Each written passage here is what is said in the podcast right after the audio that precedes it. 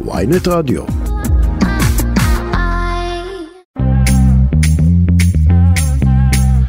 כסף חדש, התוכנית הכלכלית היומית של ynet רדיו. שלום לכם, שבוע טוב, אני רועי כץ. שקד אילת עורכת את השעה, חגי בן עמי על הביצוע הטכני. 39 שעות בלבד לפני פתיחת הקלפיות. לנו יש תוכנית עמוסה מאוד עבורכם. תכף נסכם את הקמפיינים הכלכליים ואת ההתבטאויות הכלכליות הבולטות מהשבוע האחרון. נספר לכם גם uh, על זה שלראשונה בנק ישראל נותן אה, אישור לסחור במטבעות אה, דיגיטליים, מטבעות וירטואליים דרך אחד הבנקים ביש, בישראל, איך זה ישפיע על השוק, אה, האם זה משתלם ומה זה מלמד על בנקים נוספים שאולי אה, ילכו בעקבות פפר של אה, בנק לאומי. נדבר גם על עסקת הענק אילון מאסק, האיש העשיר ביותר בעולם, הוא רוכש את טוויטר וכבר מתחיל גל פיטורים, ננסה לברר מי ינהל את החברה אם כבר אין בכירים וגם אה, מה יקרה בפרק הזמן הקצר שהמניה עוד נסחרת, וגם ניקח את זה לזוויות אה, אסטרטגיות יותר, ממש של חופש ביטוי, של הון, עיתון. רשת חברתית ושלטון, כי עוד בעל הון מבקש פה לשלוט בתקשורת, אבל באמת בממדים אחרים לגמרי. לקראת אמצע השעה נדבר על אה, שעון הקיץ שהסתיים ממש לפנות בוקר, נדבר אה, ונברר האם זה מסייע בחיסכון באנרגיה, נעסוק גם בטכנולוגיה, אחרי ששבוע שעבר המשקיע מייקל אייזנברג סיפר לנו כאן בכסף חדש בוויינט רדיו, שבאמת אה, יש אולי מכה קלה בכנף, אבל אין גל פיטורים. שקשורים בהייטק, אנחנו ננסה לברר עם שאולי אולמרט היזם והמנכ"ל של פיגי, האם, אה, האם כצעקתה. וגם לקראת אה, סוף השעה, שטראוס מהמרת על מנכ"ל, לוקחת את מנכ"ל משרד האוצר לשעבר, שי באבד, ממנה אותו להוביל את שטראוס, למרות שאין לו שום ניסיון בתחום הזה. ננסה להבין מה ולאן זה הולך אחרי באמת שנה מאוד מאוד מורכבת של שטראוס עם ריקול משמעותי, האם באבד הוא זה שיצליח להוציא אותה לדרך הרבה יותר יציבה, וגם ננסה לברר בעדינות איך יגיב שוק ההון לבחירות בישראל, כאמור 39 שעות בלבד לפני פתיחת הקלפיות. כמו שאמרנו, שקד אילת, עורכת, חגי בן עמי על הביצוע הטכני, אני רועי כץ, והנה אנחנו מתחילים, אומרים שלום לעורך ynet כלכלה, מגיש כסף חדש, שלום צחי שדה. אהלן רועי, מה נשמע? אנחנו בטוב, ואנחנו ככה ממש על הישורת האחרונה של הקמפיינים הכלכליים, וצחי, אתה יודע, בניגוד למערכות בחירות אה, קודמות, שהיו תמיד סביב איראן, סביב חמאס, סביב משא ומתן מדיני, פה באופן יחסי דיברו הרבה כלכלה. זה נכון אבל אבל זה נראה לי שזה קצת בכאילו כי אני לא יודע אם יש באמת מישהו בישראל בטח לא גם במערכות הבחירות הקודמות שבוחר לפי המצע הכלכלי של המפלגות לצערי אגב כי יש יש באמת קרבות אידיאולוגיים לכאורה. אה, בין המפלגות אה, בנושא הכלכלי ואתה יודע טוב מאוד יש לנו את אה, מצד אחד בוא, בוא, בוא נחלק את זה בגוש השינוי לכאורה שמעורב מאוד מבחינת ההשקפות הכלכליות שלו כמו שהיה בממשלה הנוכחית. שיש לך מי שמדבר על, על חינוך חובה חינם וזה עוד לפני שהגענו לביבי כן? שמדבר על חינוך חינם מגיל שלוש שמדבר על סבסודים שמדבר על הרפורמה החקלאית להעלות את שכר המינימום.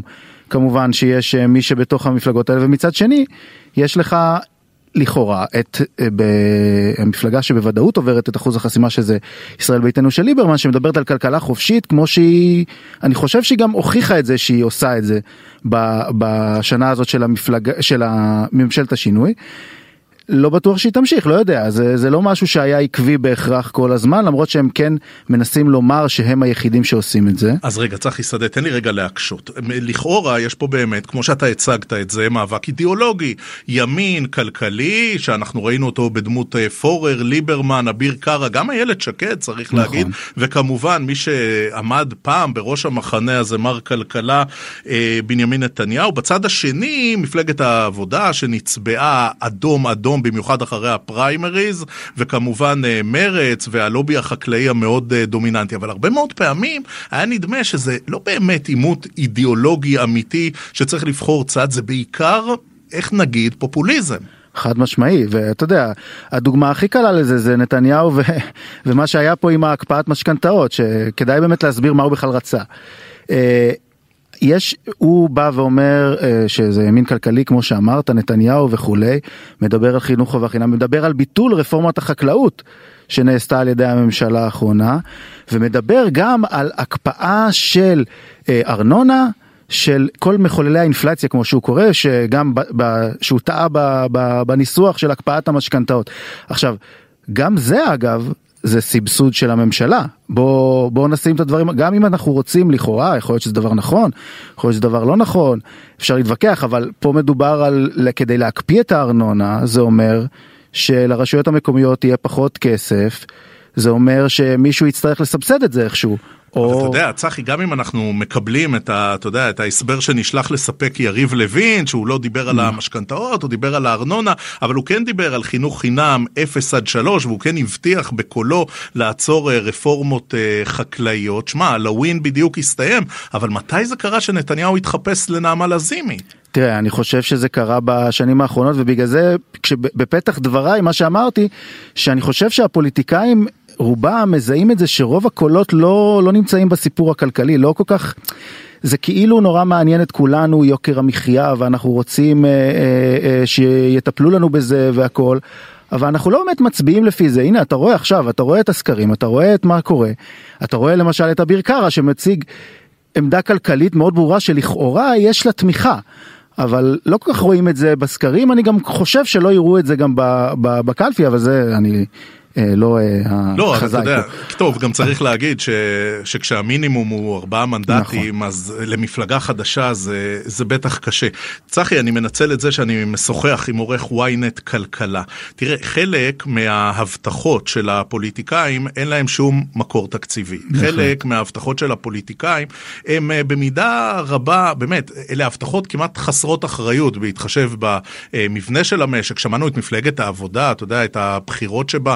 מזלזלות לחלוטין בגירעון, בהתחייבויות עתידיות של מדינת ישראל.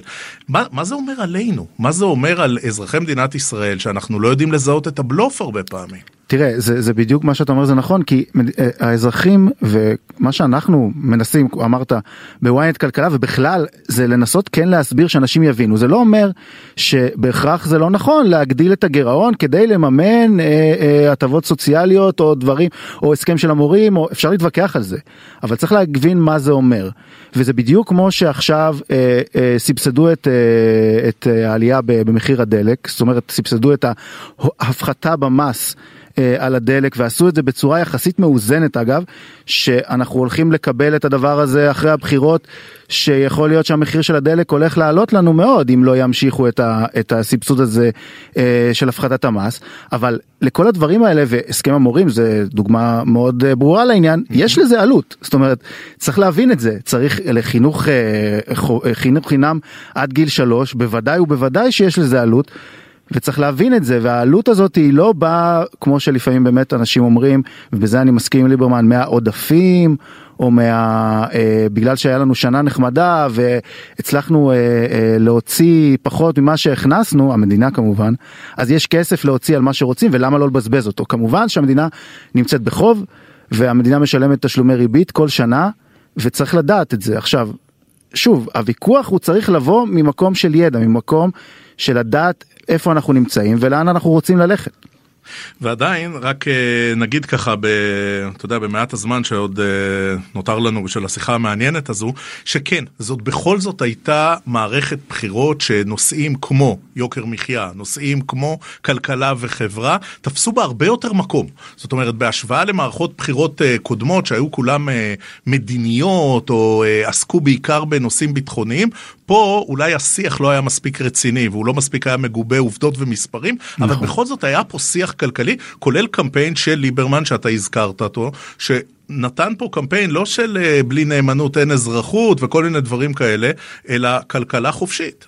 נכון, נכון. קמפיין ו... כלכלי, זאת אומרת. ובאמת, אולי התקווה היא של לפעמים הבאות שאולי אולי יהיו קרובות אז אה, אז אז אז באמת יהיה שיח קצת יותר אינטליגנטי שאבל כן הוא הולך באמת לכיוון הזה. למרות ששוב אני אגיד לך רק לסיום הדבר הזה עלה עם מפלגת זהות הרי אז בכל העניין הכלכלה כן, החופשית אפריל וזה, וזה וזה הגיע עד גבול מסוים ובסוף אנשים בחרו לפי ה... אה, כן ביבי לא ביבי או כן אה, אה, אה, אה, יאיר לפיד או מישהו אחר שעומד בראש המפלגה ולאו דווקא בא ומוביל פה איזשהו אה, מהלך כלכלי. ובגלל זה אני חושב ש, שנתניהו מה שהוא עושה עכשיו זה הולך באמת מבחינתו למכנה המשותף הכי רלוונטי אליו ולאו דווקא האג'נדה הכלכלית שלו כמו שאנחנו יודעים שהיא שונה מאוד.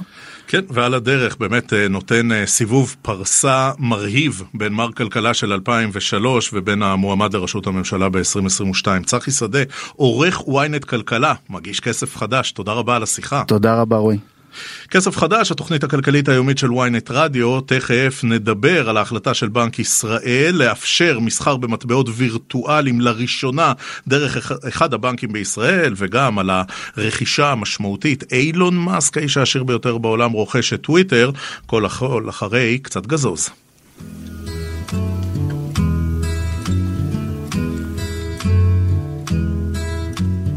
כבר צריך להתעורר, את האוטובוס לא לאחר ולעבודה. צא לרחוב, אנשים עומדים בתחנה, ואחת נדחפת ראשונה ולעבודה. אין לי זמן לחשוב הכרטיסן אומר קדימה, נצטופף עם כולם. כסף חדש, התוכנית הכלכלית היומית של ynet רדיו, תכף נדבר על עסקת הענק שבה אילון מאסק, טסלה, רוכש את טוויטר, אבל עכשיו אנחנו רוצים לדבר על החלטה משמעותית שבנק ישראל, שמאפשר בפעם הראשונה מסחר במטבעות וירטואליים דרך אחד הבנקים בישראל. תכף נדבר על הדבר הזה ממש עם דן רבן, כתב הבנקים ושוק ההון של ynet ומגיש כסף חדש.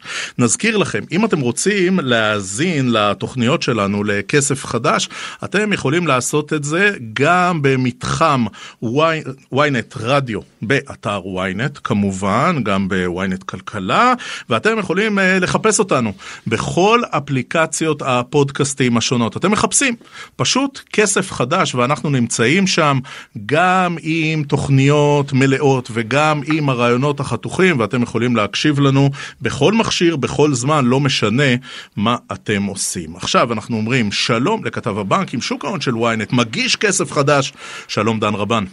אהלן רועי. טוב, בואו נתחיל ונדבר על ההחלטה של בנק ישראל, לראשונה מסחר במטבעות וירטואליים דרך אחד הבנקים בישראל, דרך פפר. נכון, אז בעצם אנחנו מדברים על אה, שינוי, שינוי רגולטורי אה, די גדול ש, שקרה כבר לפני מה זה היה, תשעה, עשרה חודשים, משהו כזה. Mm-hmm. בנק ישראל הוציא מכתב שאומר לבנקים, מעכשיו אסור לכם לסרב באופן גורף לכספי קריפטו. מעכשיו, כלומר מהרגע שהתקנה הזאת תיכנס לתוקף, והיא נכנסת לתוקף ב-9 בנובמבר, שבוע הבא. לקראת זה, אה, פפר, הבנק הדיגיטלי של לאומי, הגישו בקשה לבנק ישראל לאפשר מסחר באיתריום ובביטקוין, בשני המטבעות הגדולים אה, ביותר בשוק, ישירות דרך אפליקציית ההשקעות שלהם, פפר אינבסט. אה, ואי אפשר להגיד אם זה קשור או לא קשור, אבל שבוע לפני שהתקנה נכנסה לתוקף, אז בנק ישראל אישר להם את זה. כן. והם באמת אמורים עכשיו, בימים הקרובים אמורים לפתוח את רשימת ההמתנה לזה, והחודש כבר לאפשר, להתחיל לאפשר מסחר. אמ, כששוב, אנחנו אומרים, זה רק איתריום וביטקוין, החידוש בזה זה שאתה יכול לקנות מ-50 שקל, שאין היום פלטפורמה בארץ שמאפשרת לך את זה. אה, הבעיה הגדולה זה שהם עדיין לא פרסמו מה העמלות ופערי ההמרה, שזה אה, שני דברים מאוד משמעותיים אה, לסוחרים. עמלות אולי זה מובן, זה עמלה על קנייה ומכירה, אבל פער ההמרה זה משהו שיחסית ייחודי לתחום הקריפטו, במיוחד בארץ.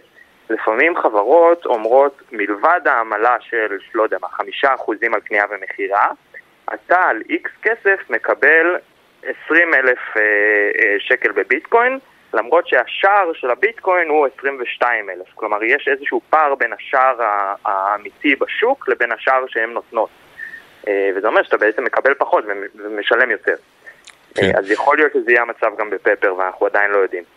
דן, אני מנצל את זה שאתה על קו הטלפון ואתה מסקר את זה באמת בהקפדה ובדייקנות גדולה. אנחנו רואים פה הסדרה מלאה של הקריפטו בישראל, זה מה שאנחנו רואים פה כזה, אתה יודע, אולי בשלב אחרי שלב וב baby steps, אבל הנה זה קורה סוף סוף.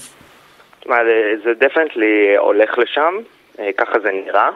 אה, אני לא יודע כמה זמן זה ייקח, יכול להיות שזה גם ייקח עוד שנה.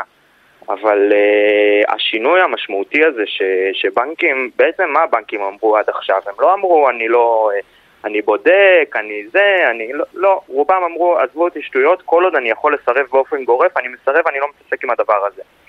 Uh, ובנק ישראל אמר להם אתם לא יכולים, זה, זה abuse ל, ל, ללקוחות שלכם, צריכים לבדוק כל מקרה בנפרד, מאיפה הגיע הכסף, איפה הם קנו, uh, ואם הם לא עברו על אף חוק, אז אתם לא יכולים לאסור עליהם להכניס את הכסף לבנק.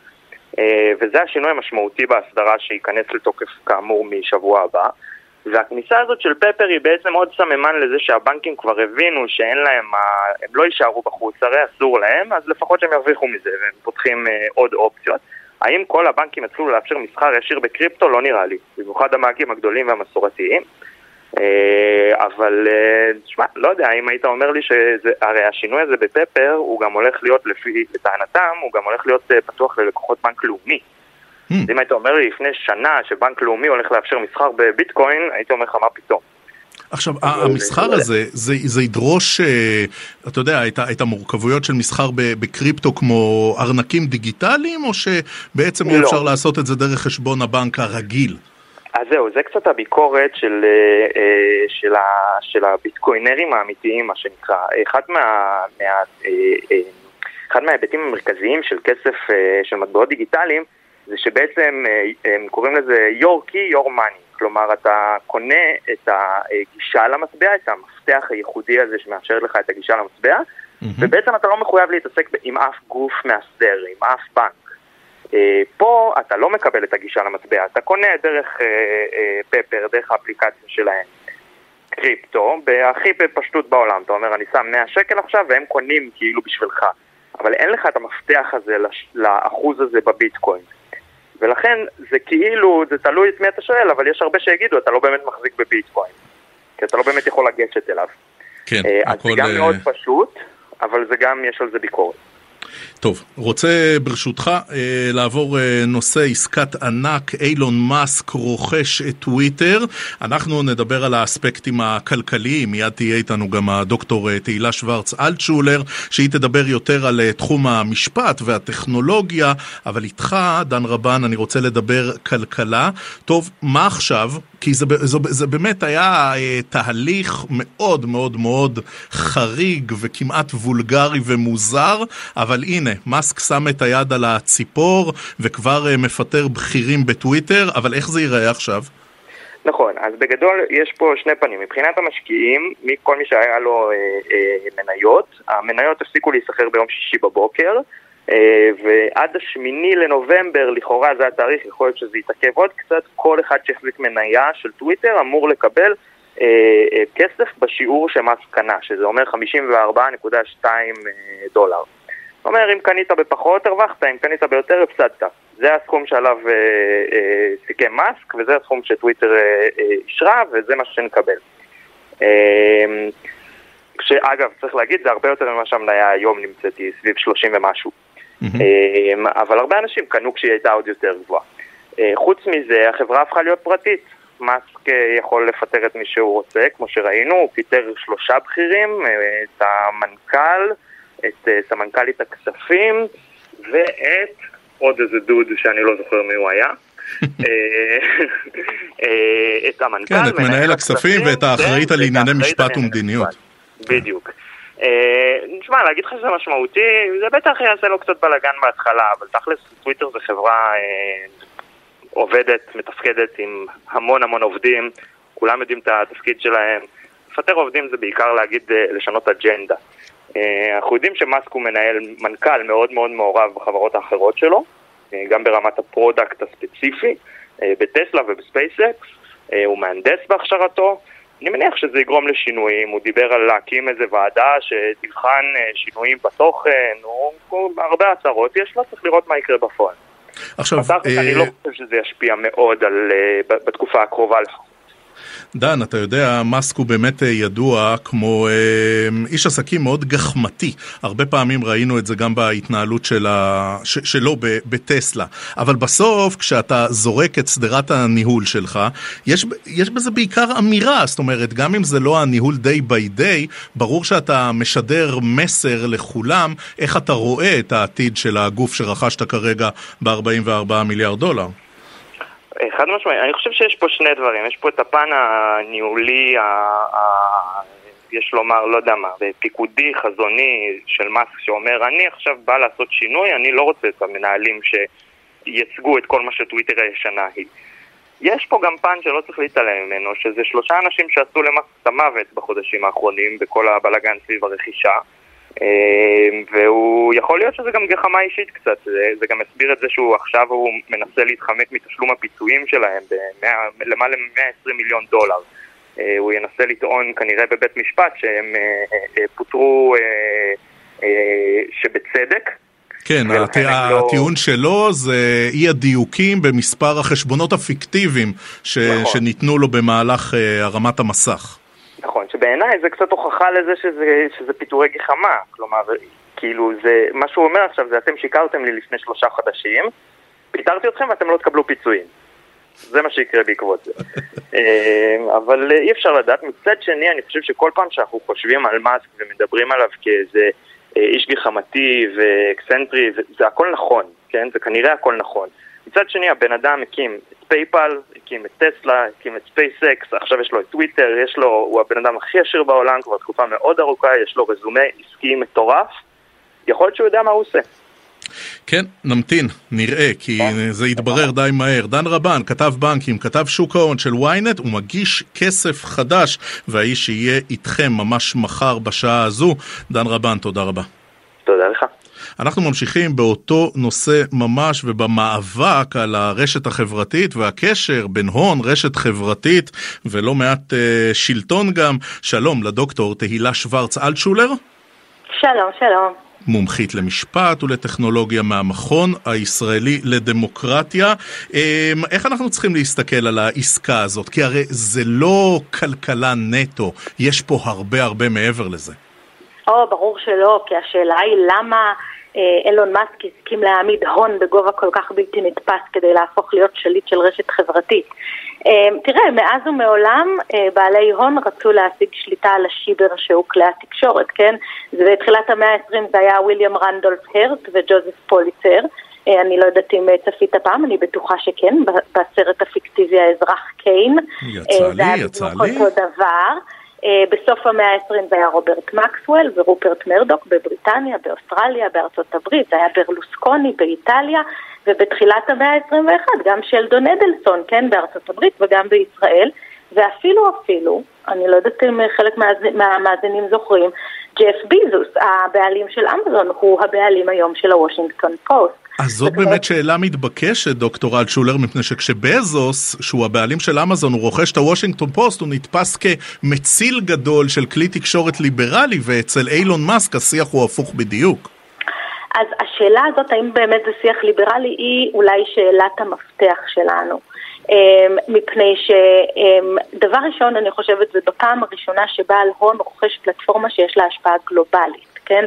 זה לא כלי תקשורת מקומי באיזושהי אה, אה, מדינה. וגם אם טוויטר היא לא הרשת החברתית הכי גדולה, היא לא פייסבוק למשל, בכל זאת אפשר לקרוא לה קולוסיאום, כן? כאילו בה מתרחשים כל יום הקרבות של הגלדיאטורים, ואחר כך מספרים על זה בכל העיר. אה, אז השאלה הזאת באמת, מה קורה פה עם חופש הביטוי, מאוד מאוד מעניינת.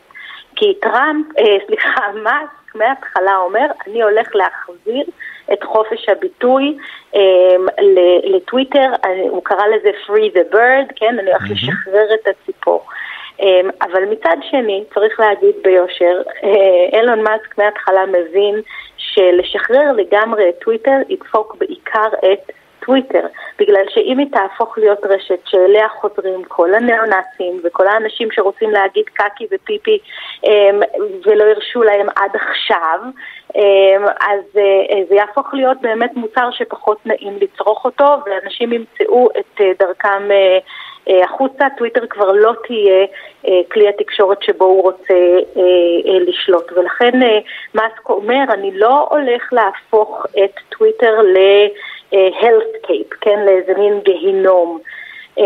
מה שאבל מאוד מעניין פה, אני חושבת, זה שאי אפשר להגיד שברשת חברתית צריך שיהיה חופש ביטוי רדיקלי, או אין צורך בכללי קהילה, כי קיימים חוקים של המדינה וזהו. זה היתממות, זאת עזות מצח, אמ, ובעיקר זה חוסר הבנה של המרחב, כי מה שקרה ב-2022, שלא קרה לפני כן אגב, הוא שלמשל האיחוד האירופי העביר חבילת חוקים שמאוד מאוד תגביל את היכולת של רשתות חברתיות לפעול, אה, ולמעשה תחייב אותם לקחת אחריות כלפי המשתמשים שלהם על התוכן שמתפרסם בהם. וככה למשל, אם אדם נפגע ממשהו והלך וביקש מהרשת החברתית תורידי והיא לא הורידה, הוא יוכל לתבוע אותה. כך מהצד השני, בן אדם שהורידו לו משהו והוא חושב שזה לא היה בצדק, יוכל לערער עכשיו, ואם לא ייתנו לו לערער, אז שוב הוא יוכל לתבוע. זאת אומרת שהרשתות החברתיות בעולם המערבי אה, כבר לא יהיו כמו שהם היו עד היום אה, חסינות מפני כל אחריות. ולכן באיזשהו אופן אני חושבת שמה שהולך להתרחש כאן הוא שטוויטר תחת שרביטו של אילון מאסק תהפוך להיות שדה הניסויים של האירופאים בתביעות נגדה על אה, שימוש לרעה בפלטפורמה, על אי אה, כן. כיבוד אה, זכויות של משתמשים וכל מיני דברים. דוקטור שוורץ אלטשולר, אה, תנסי ללטף רגע את כדור הבדולח שלך. תוך כמה זמן אנחנו נבין מה קורה לטוויטר? זאת אומרת, זה עניין של טווח של... אה, לא יודע, חודש, חודשיים, או שאנחנו צריכים להסתכל נגיד שנתיים קדימה על מועד הבחירות בארצות הברית, תוך כמה זמן אנחנו נבין אם אילון מאסק הוא עשה פה אה, עסקה כלכלית, אם יש פה משהו שהוא אה, חברתי, פוליטי, והוא פשוט קבר פה 44 מיליארד, אה, מיליארד דולר, כמה זמן ייקח לנו להבין? אוקיי, okay, אז זאת שאלה מעניינת שאתה שואל, כי לכאורה אפשר להגיד בואו נחכה עוד שנתיים, נראה מה יקרה בבחירות הבאות בארצות הברית, נראה איך הוא אה, אה, יתנהל אה, אה, סביב מהלך הבחירות, אם יהיה עוד פעם באמת איזשהו סוג של עלייה לקפיטול כמו שקרה אה, בשישי לינואר 2020, כל הדברים האלה הם דברים שהתבררו. לדעתי, אני חייבת להגיד, אולי זה כדור בדולח אמ, ואולי זה מופרך, אבל אילון מאסק חושב הרבה יותר גדול מאשר טוויטר. אני חושבת שהוא הולך להשתמש בטוויטר בתור פלטפורמה ראשונית שעליה הוא יבנה את ה, מה שהוא קורא לו אפליקציית אקס שלו. זאת אומרת איזשהו סוג של מרחב שבו אנחנו אה, נבלה את כל חיינו. השיחה כמו שמתרחשת היום בטוויטר תהיה אחד מהדברים, אבל זה יאפשר לנו גם אה, לתקשר עם מוסדות הממשלה, זה יאפשר לנו לקנות דברים. הוא חושב על משהו הרבה יותר רחב מאשר טוויטר, וככה אני חושבת הוא רואה את, ההש... את ההשקעה הכלכלית כן. שלו. האם דוקטור... זה יתפרק לפני כן בגלל הבעיות הפוליטיות סביב גבולות חופש הביטוי בטוויטר? יכול להיות, אבל יכול להיות שמאסק מאוד מהר יבין שגם בטוויטר צריכים להיות כללי קהילה, וכמה שהוא אוהב לדבר על הזכות לחופש ביטוי, הוא רוצה לשמור שהיא לא תהיה הזכות לחופש ביטוי של הניאו-נאצים. דוקטור תהילה שוורץ אלטשולר, מומחית למשפט ולטכנולוגיה, המכון הישראלי לדמוקרטיה. דוקטור, תודה רבה על השיחה. ביי ביי. כסף חדש, התוכנית הכלכלית היומית של ynet רדיו, מיד נדבר על אה, שעון קיץ, זה שכרגע, אה, יותר נכון לפנות בוקר, אה, לקחנו שעה אחורה, נברר האם יש עדיין תועלת כלכלית, אנחנו כבר לא בכלכלה תעשייתית יותר, נדבר גם על גל פיטורים בהייטק, איפה אנחנו נמצאים בדיוק בעיצומו, לפני השיא וגם על מינוי חדש של שטראוס לתפקיד מנכ"ל, מנכ"ל האוצר לשעבר שי באבד, עושים הפסקה קצרה, מיד מדברים. שעון קיץ וכלכלה. עכשיו בוויינט רדיו, כסף חדש, עם רועי כץ. כן, נכנסנו קצת אחד לתוך הדברים של השני, אבל אנחנו בכסף חדש, התוכנית הכלכלית היומית של ynet רדיו. עכשיו אנחנו רוצים לדבר על שעון קיץ אל מול שעון חורף, שבו אנחנו נמצאים עכשיו. רוצים לדבר על התועלות הכלכליות, עושים את זה בעזרתו של הדוקטור יאיר ברק, הוא עמית מחקר במכון כהן להיסטוריה ולפילוסופיה של הרעיונות והמדעים באוניברסיטת תל אביב. שלום דוקטור. שלום, שלום. אז אנחנו... אה, נכנסנו למה שמכונה שעון חורף, ונשאלת השאלה, דוקטור, האם אנחנו עדיין נדרשים לכלי הזה? שהרי אנחנו כבר בכלכלה שהיא הרבה פחות תעשייתית, אנחנו בכלכלה מודרנית, ולפעמים נדמה שאנחנו עדיין אה, נעזרים פה בכלים שנעשים פחות ופחות רלוונטיים. קודם כל אתה צודק, אבל זה תמיד היה כך. שעון, שעון קיץ או שעון חורף לא שינו שום דבר. הייתה אמונה פעם, שהיא היא, היא התחילה מהרעיון שאם uh, מכוונים את השעון לשעון חורף או שעון קיץ והשמש uh, תזרח קצת יותר מאוחר והלילה ירד יותר מאוחר, אפשר יהיה לחסוך באור נרות. ומזה התחיל הסיפור. במלחמת העולם הראשונה גרמניה אה, הנהיגה שעון קיץ כדי לחסוך, האמינה שהיא חוסכת באנרגיה. נעבור למלחמת העולם השנייה. ב-1940 הנציב העליון הבריטי קבע חוק, תקנה, שלפיה ניתן לה, להעביר את השעון לשעון קיץ. אה, לא נקבעו השעות ולא נקבעו המועדים, וזה גלה של מדינת ישראל, שדי מוקדם אה, דנה בנושא הזה. אגב, תוך כדי מלחמת 48' כבר דוקטור שטג מבייניסון הציע לעבור לשעון קיץ כדי שתהיה יותר פרודוקציה והלוחמים יוכלו להילחם ביום. אבל לאחר כמה שנים זה גבה ולא הונהגה, לא הונהג יותר שעון קיץ. עכשיו דוקטור ברק, בהנחה וגילינו כבר לפני הרבה שנים שאין לשעון הקיץ משמעות אמיתית בחיסכון באנרגיה, אמ, קרי השפעות על אה, צריכת חשמל, אז, אז עם מה נשארנו? עם הלחץ של אה, המגזר הדתי והחרדי? לא, בדיוק ההפך. בדיוק ההפך. קודם כל, מתוך, אה, עד 1984 היו מספר שנים ספורות שהונהג שעון קיץ. בתקופת מה שנקרא משבר האנרגיה, שלכאורה שעון קיץ היה חיוני כדי לחסוך בכמה ליטרים של דלק, חברת החשמל הודיעה שאין שום חיסכון בחש... בחשמל, וכמובן באנרגיה, ואז רבין אמר אין חיסכון, אין שעון. הנושא התעורר בכלל מסיבות לגמרי לגמרי אחרות, שאין להם קשר לחיסכון באנרגיה ולכלכלה. אף כי מי שביקש את שעון הקיץ, החל משנות ה-80, מ-84, 1984, היו חילונים שחשבו, או הודיעו, או הכריזו, או טענו, ששעון קיץ חוסך באנרגיה, ולא לא קראו את מה שחברת החשמל בישרה וטענה כל הזמן, שאין חיסכון באנרגיה. אגב, אני רוצה להעיר, בכל הוועדות שהיו במשך השנים האלה היו 11 ועדות שעסקו בשעון קיץ. אני עצמי חקרתי 40 תיקים בארכיון המדינה שעוסקים בשעון קיץ. Mm-hmm. ואחת העדויות של חברת החשמל הייתה שבכלל שיא צריכת החשמל בקיץ זה בצהריים, ושעת ההשכמה בבוקר בכלל לא משנה. אבל זה בכלל לא שינה. צלבני שעון הקיץ טענו את מה שטענו, וטענו שיש להם נתונים אחרים, שונים מאלה של חברת החשמל. אבל פה, דוקטור ברק, אה, אתה יודע, אני, אני מנצל את הזיכרון הקולקטיבי כדי להגיד שהקרב על שעון הקיץ היה פעם קרב של שמאל חילוני מול מפלגות חרדיות. אז מה, זה היה קרב שכולו סטריאוטיפים ונטול כל קשר למציאות, נקרא לזה, אמיתית ולמשהו אמפירי? היה קשור למציאות, אבל לא כלכלית. אוקיי. okay. עכשיו, לתאר את המאבק כעוד מאבק בין חילונים לדתיים לא מדויק. אני אומר, המאבק החילוני התחיל ב-84, ויש קשר בינו לבין עליית ש"ס והתגברותה של ש"ס, mm-hmm. והעובדה שחלק גדול משרי הפנים, שהם אחראים בישראל על הנהגת שעון קיץ, היום זה כבר אוטומטי על פי החוק, אבל בעבר הם היו מחליטים מתי שעון קיץ נכנס לתוקף ומתי הוא יוצא, זה היה חלק מהמאבק החילוני בש"ס. וזה לא מקרה ש... אה, שהמאבק היה על עוד שעה בקיץ. והחילוניים הגדירו את המאבק שלהם כמאבק, אה, כמלחמת בני אור, מבני חושך.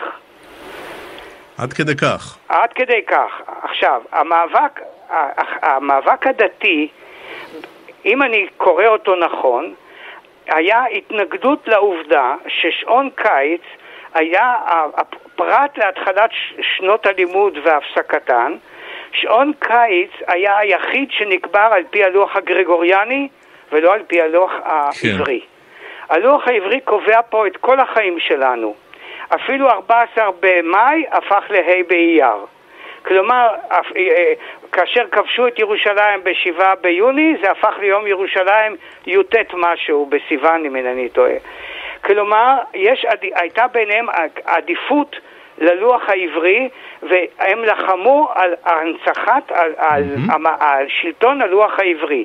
עכשיו, אין להתפלא על כך שבחוק הלאום אפילו נקבע, נדמה לי בסעיף 8, שהלוח העברי הוא הקובע.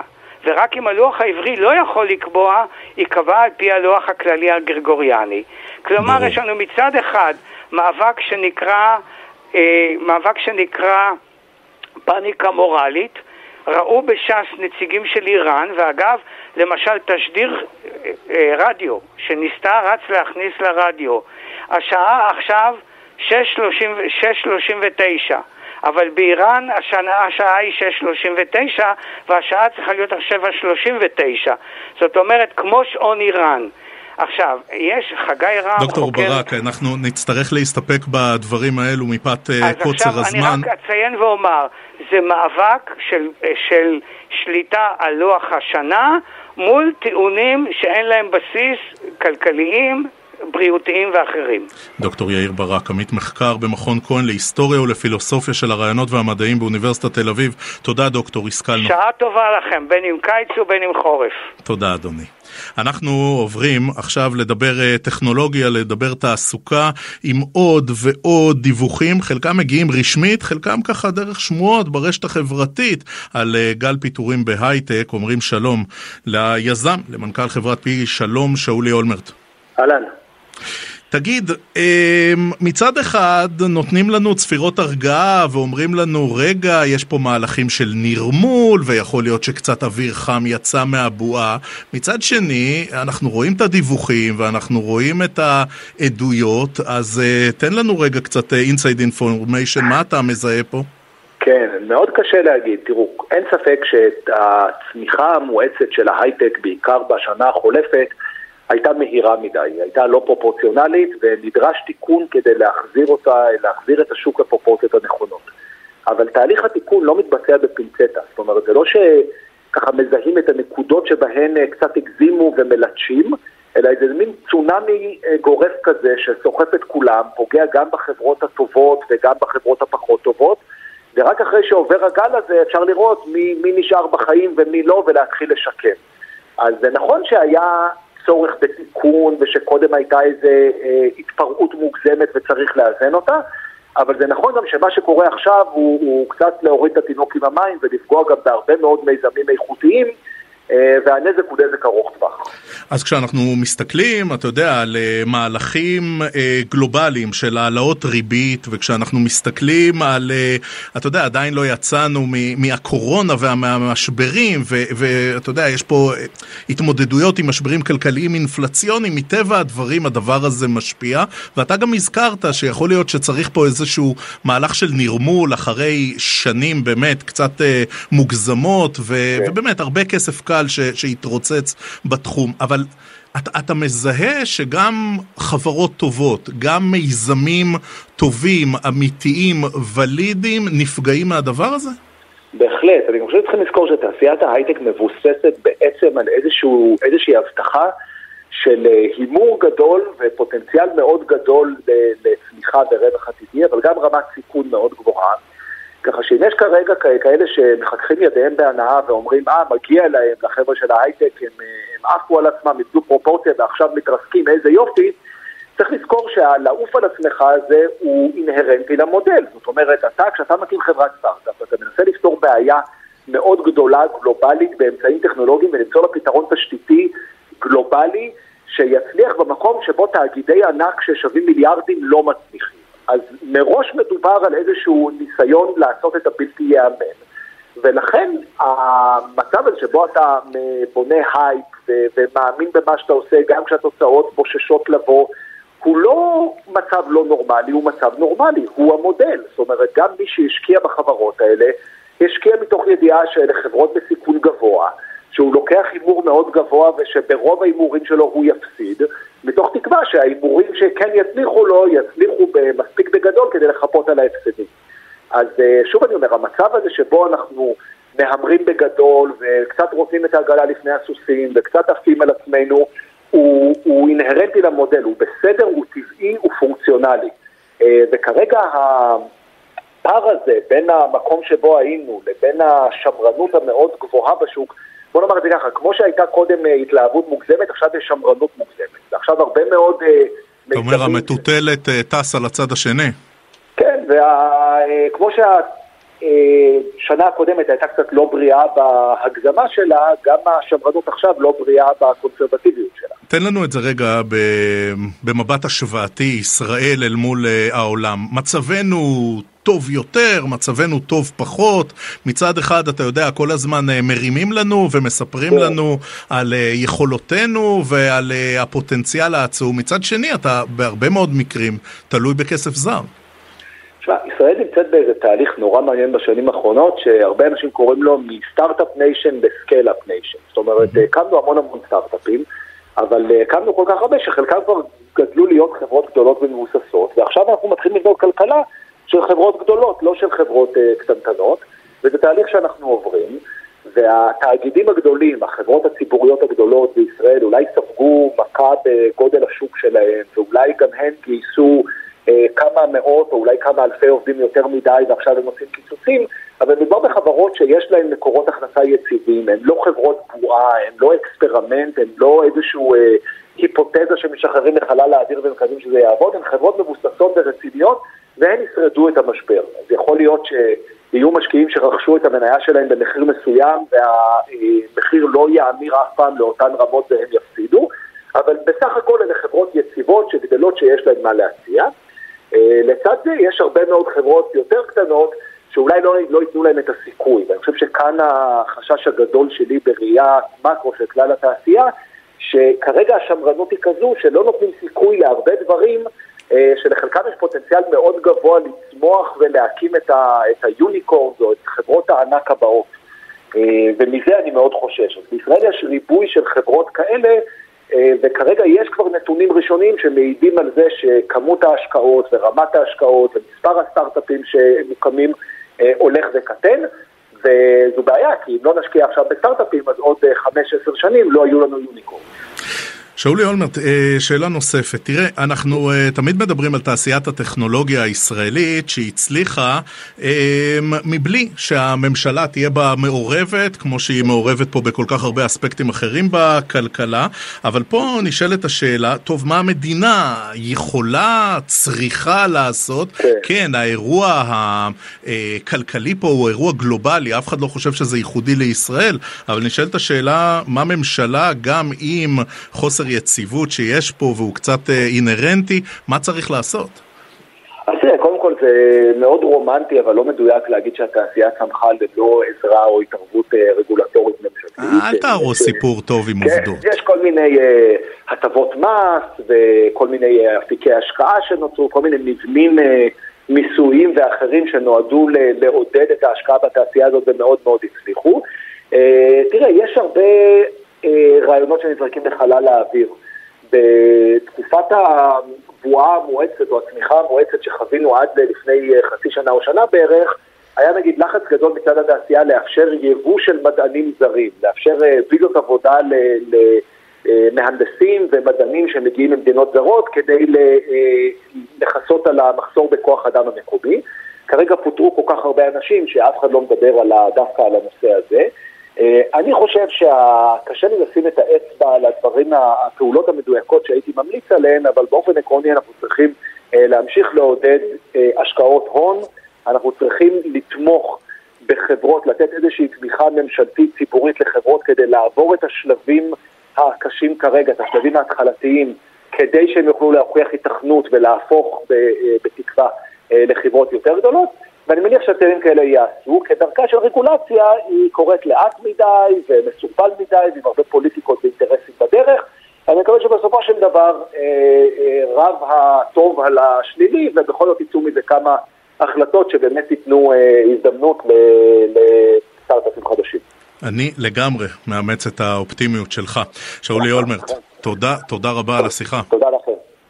אנחנו ממשיכים להחלטה מפתיעה של שטראוס על מינוי של מנכ"ל חדש, מי שקיבל את התפקיד הוא מנכ"ל האוצר לשעבר, אה, איש אמונו של משה כחלון, שהיה אפילו מועמד ברשימת קדימה, אה, ברשימת כולנו לכנסת, שי באבד, הוא מונה למנכ"ל שטראוס. אנחנו אומרים שלום לכתבת ידיעות אחרונות וויינט, שלום נבית זומר.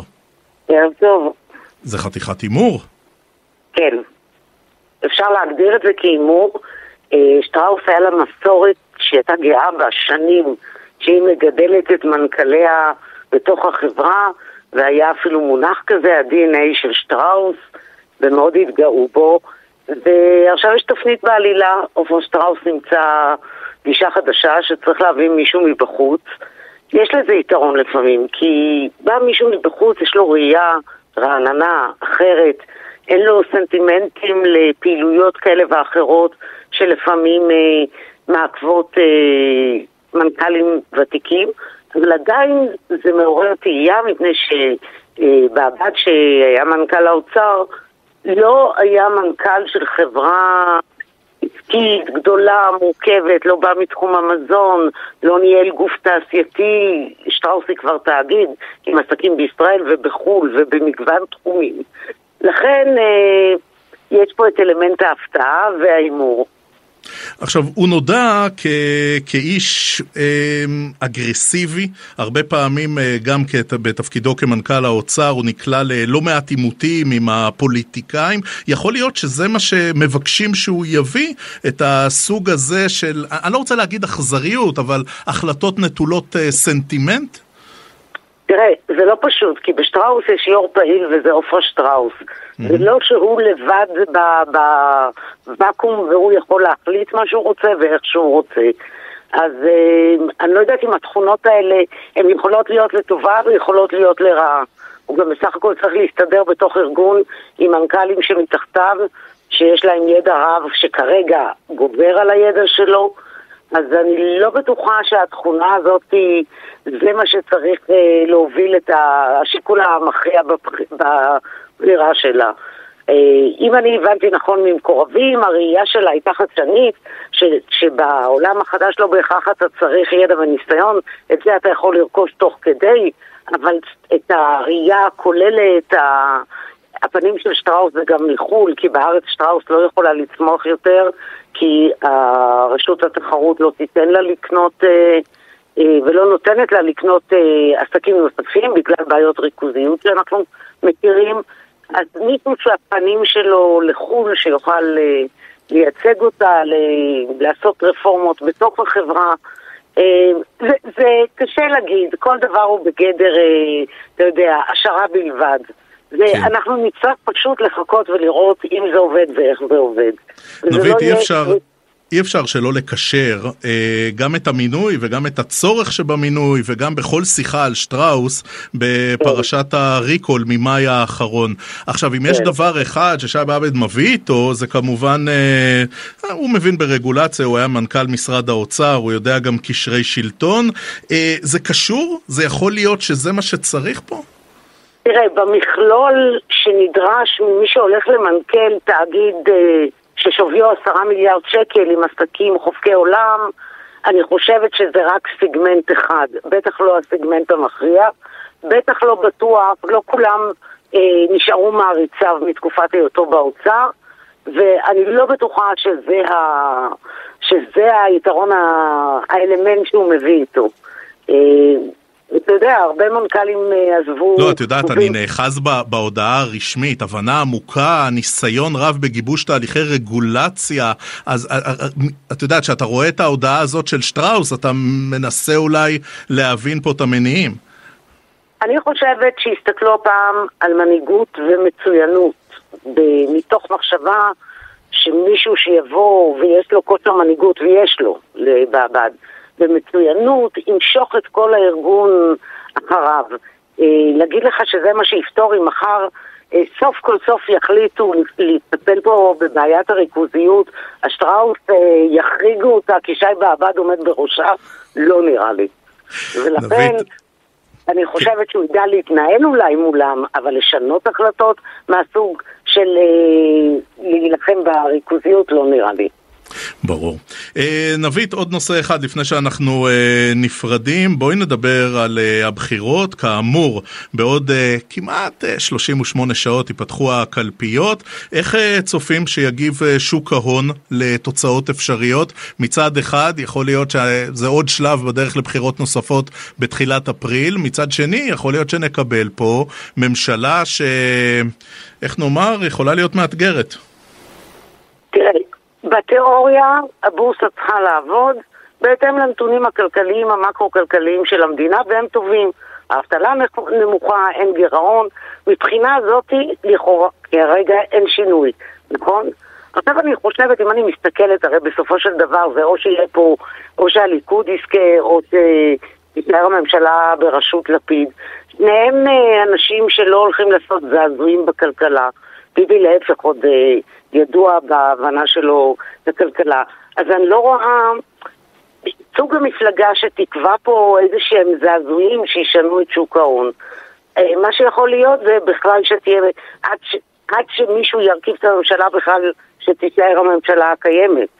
אז לכן אני לא חושבת, אני באמת לא חושבת, אלא אם כן אני לא יודעת, אה, איזה מפלגה קקיונית פתאום אה, תיבחר לשלטון שיקרה פה איזשהו געגוע. לא יודע, אני שמעתי התבטאות של מרב מיכאלי שהיא אומרת שהיא רוצה להיות שרת האוצר הבאה של מדינת ישראל.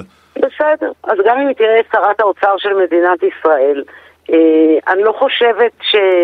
קודם כל, אני לא חושבת שכוונתה לפגוע פה בשוק ההון. דבר שני, בוא נראה שהיא תהיה שרת האוצר. אבל כמו שזה מסתמן היום, אתה רואה בדיוק כמוני את הסקרים. אז יש שתי אופציות, לא, אין יותר מדי אופציות. הן מוכרות לנו, אנחנו יודעים אה, כן. איך הם התנהלו מבחינה כלכלית, ולא צפוי מהם הפתעות, לא נהפוך מחר למדינה סוציאליסטית קומוניסטית.